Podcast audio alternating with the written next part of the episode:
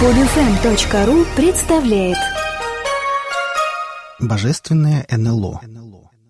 Эта тема уже не раз затрагивалась на страницах многих-многих научно-популярных журналов и изданий, но все равно остается безответной и неисчерпаемой. Раньше все было как-то просто.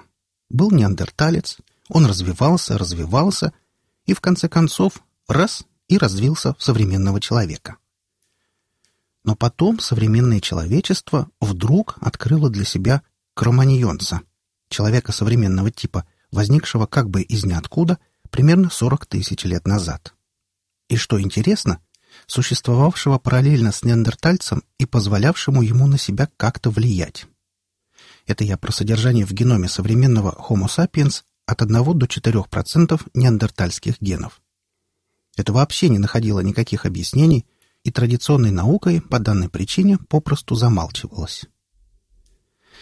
Так как же могло получиться, что существенно более развитый и, с нашей точки зрения, более удачно сложенный человек сначала возник из ниоткуда и вдруг, а потом позволил своим недоразвитым дальним-дальним родственникам засорять свой генетический код, а теперь ломает голову, кто он и откуда взялся. Достоверных, однозначно трактуемых данных никаких. Разные науки либо молчат, либо друг другу противоречат, и, как следствие, тоже молчат. А личные изыскания некоторых исследователей и ученых попросту игнорируются и не замечаются. Вопросы, вопросы. Охотнее всего на них отвечают представители различных религий.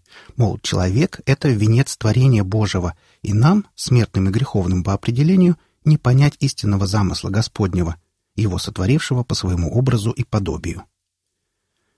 Может быть, для некоторых и здорово добровольно заблокировать аналитическую часть мозга данным религиозным догматам, но все-таки очень хочется понять, откуда же взялся человек современный и какое влияние того, что мы привыкли называть непознаваемым промыслом Божьим. Если пристально изучить дошедшие до нашего времени некоторые изображения и первые древние письменные источники, то пытливый ум для себя на некоторые из этих вопросов сможет ответить. Начать стоит с внимательного изучения древних наскальных рисунков, сохранившихся до наших дней. Что бы традиционная наука ни говорила по поводу некоторых из них, но не заметить изображенных людей в скафандрах и прочих явно технических устройств очень сложно – да, в пределах какой-то концепции можно рассказать, что это на самом деле что-то иное, и древний автор так изобразил привычное ему явление. Но мы видим именно то, что видим, а не верить собственным глазам оснований вроде бы нет никаких. Если следовать хронологии, то во вторую очередь стоит приглядеться к некоторым древнеегипетским символам, на которых явно виден вертолет, самолет и дирижабль. Или субмарина, тут мнения уже могут расходиться. Объяснение этому традиционная наука тоже никакого не дает. А еще она не дает однозначного объяснения находкам, сделанным в Центральной Америке, где древние мастера изготавливали золотые предметы, точно копирующие самолет с практически идеальными летными характеристиками. Также стоит обратить внимание и на рисуночное или пиктографическое письмо древних шумеров, бывшее в обиходе примерно 300 лет до нашей эры. Там есть термин «дингир», состоящий именно из двух слов и обозначающий не что иное, как «боги». Да-да, во множественном числе. Дословный перевод первого слога «яркий», «чистый», «праведный». Что важно, рисунок, обозначающий этот слог, точное изображение летящей ракеты в нашем современном понимании. Пиктограмма полностью буквально означала «праведные из ярких световых объектов». Еще стоит только посмотреть, минуя призму уже упомянутых религиозных догматов, на некоторые описанные историками и летописцами факты и события, как некоторые ответы сами собой начинают стучаться в двери незатуманенного разума. Например, Библия, а больше всего Ветхий Завет. Он полон ангелов, херувимов, сынов Божьих, спускающихся с небес и бравших в жены дочерей человеческих, сверкающих колесниц, снисходящих с неба и так далее. Так что же на самом деле описывали составители Библии? Заметьте, в их терминологическом аппарате не было таких понятий, как НЛО, межпланетный контакт, ракета, спускаемый аппарат, инопланетянин, инопланетная экспансия и прочего. Они оперировали исключительно теми категориями, словами и формулировками, которые были обиходны и понятны, имели способность к передаче, могли быть отображены на каком-то носителе и впоследствии адекватно прочитаны современниками. Давайте в этом ракурсе рассмотрим рассказ пророка Иезекииль о событиях, происходивших в начале VI века до нашей эры. «Я находился среди переселенцев на реке Ховаре, когда отверзлись небеса, и я видел явление Божие. Великое облако и клубящийся огонь, и сияние вокруг него. Из середины огня было видно подобие четырех животных, и облик их был, как у человека. И у каждого четыре крыла, и руки человеческие были под крыльями их. И крылья соприкасались один к другому, а когда останавливались крылья, то покрывали тела их. А на земле возле каждого существа было по колесу в колесе, а когда существа поднимались в воздух, колеса поднимались вместе с ними. Над их головами было подобие свода, а над сводом простирались крылья. При полете славы Господней был слышен шум многих вод, как бы глаз всемогущего, как бы шум в воинском стане, а когда она останавливалась, крылья опускались и замолкали. Что еще он мог описать, используя имеющийся у человечества на тот момент терминологический аппарат? Но это очень похоже на современный самолет с вертикальным взлетом и посадкой и вертолет, не правда ли?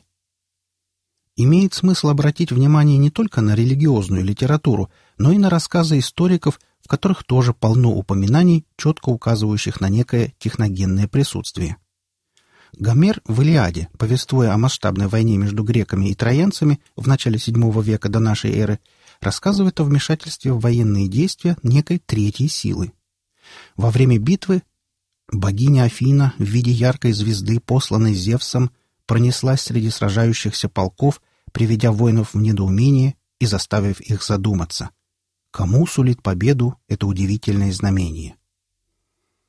Ему вторит Плутарх, известный древнеримский историк. Он описывает, как в первом веке до нашей эры в Малой Азии, во Фригии, для решающего сражения сошлись войска римского полководца Лукулла и испанского мятежного генерала Сертория. Боевые ряды двух армий сближались, до контакта оставались считанные мгновения, как неожиданно небо разверзлось и появилось большое, полыхающее огнем тело, пронесшееся вниз, в узкую полоску между двумя армиями. Оно пролетело над самой землей, а затем резко взмыло вверх и снова исчезло в небесах. Оно было как бочонок из расплавленного серебра, утверждает Плутарх. Испуганные и озадаченные необъясненным знамением, противники разошлись без боя. Так что же произошло, и что описал древний историк? Используя современную терминологию, это было явно то, что мы сегодня называем НЛО. Но подобные наблюдения с тыком «Р» не закончились. Лев Диакон, известный византийский историк, в десятой книге своей «Истории» пишет, что в 989 году на западе стала появляться яркая звезда, не имевшая постоянного места на небе. Распространяя яркие, видные на далеком расстоянии лучи, она часто передвигалась, показываясь то севернее, то южнее, а иногда за время одного и того же восхождения меняла свое положение на небе, производя внезапные быстрые движения. Люди удивлялись, страшились и полагали, что ее странные перемещения не приведут к добру. Можно, конечно, предположить, что он описывает метеорит или комету, но, как известно, эти небесные тела не могут и не умеют внезапно менять направление своего движения. Европа тоже не стала исключением. Бенвенуто Челлини, итальянский художник и скульптор эпохи Возрождения, описывает, как однажды они с другом выехали из Флоренции в Рим. Уже почти стемнело, когда они поднялись по дороге в горы, окружающие город неким кольцом.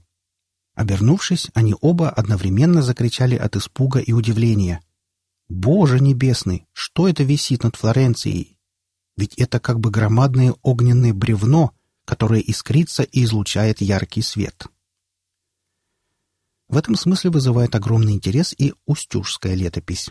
Она сообщает. 25 января 1677 года случился в Устюге Великом страшный пожар, от которого весь центр города исчез в пламени.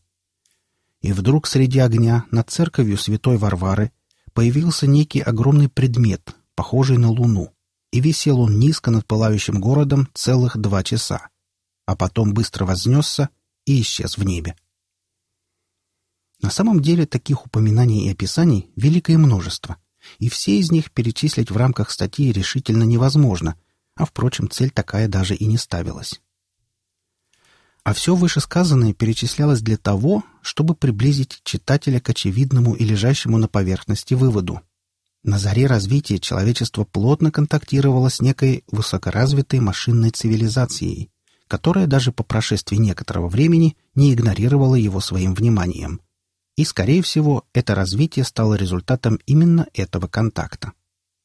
Я сейчас не берусь рассуждать на тему, что это была или есть за цивилизация. С какой планеты, из какого измерения или времени. В рамках данной статьи это не важно. А важен сам факт. Контакт был. Но вернемся к стартовому вопросу посылу данной статьи. Кто он, современный человек, и откуда взялся? Для ответа на этот вопрос имеет смысл обратиться к уже упомянутой Библии, а именно к Ветхому Завету, книге «Бытия», главе 6. Тогда сыны Божии увидели дочерей человеческих, что они красивы, и брали их себе в жены, кто какую избрал. Сыны Божии стали входить к дочерям человеческим, и они стали рождать им. Это сильные, издревле славные люди. При буквальном прочтении данный текст четко указывает на непосредственные межполовые связи прибывших откуда-то сынов Божиих с уже живущими на тот момент на планете людьми. Так может быть, это и есть ответ? А что? Все очень складно и логично получается. Путем плотного контакта, находящихся на достаточно высокой ступени развития пришельцев и относительно диких на тот момент людей, появился на свет человек современный. Это объясняет и содержание в геноме неандертальских примесей, и то, что одновременно параллельно существовал и кроманьонец, и неандерталец, и то, что разумный человек вдруг появился – и то, что нет никаких ископаемых подтверждений переходной стадии от неандертальца к кроманьонцу и многое другое. Также это дает ответ на вопрос, как умудрялось древнее человечество создавать объекты, которые при современном уровне науки и техники оно повторить не в состоянии. Вот таким вот неожиданным образом мы приходим к божественному, да-да, именно в кавычках, возникновению человека. Автор статьи Сергей Казиник. Читал Олег Шубин. Скачать другие выпуски этой программы и оставить комментарии вы можете на podfm.ru.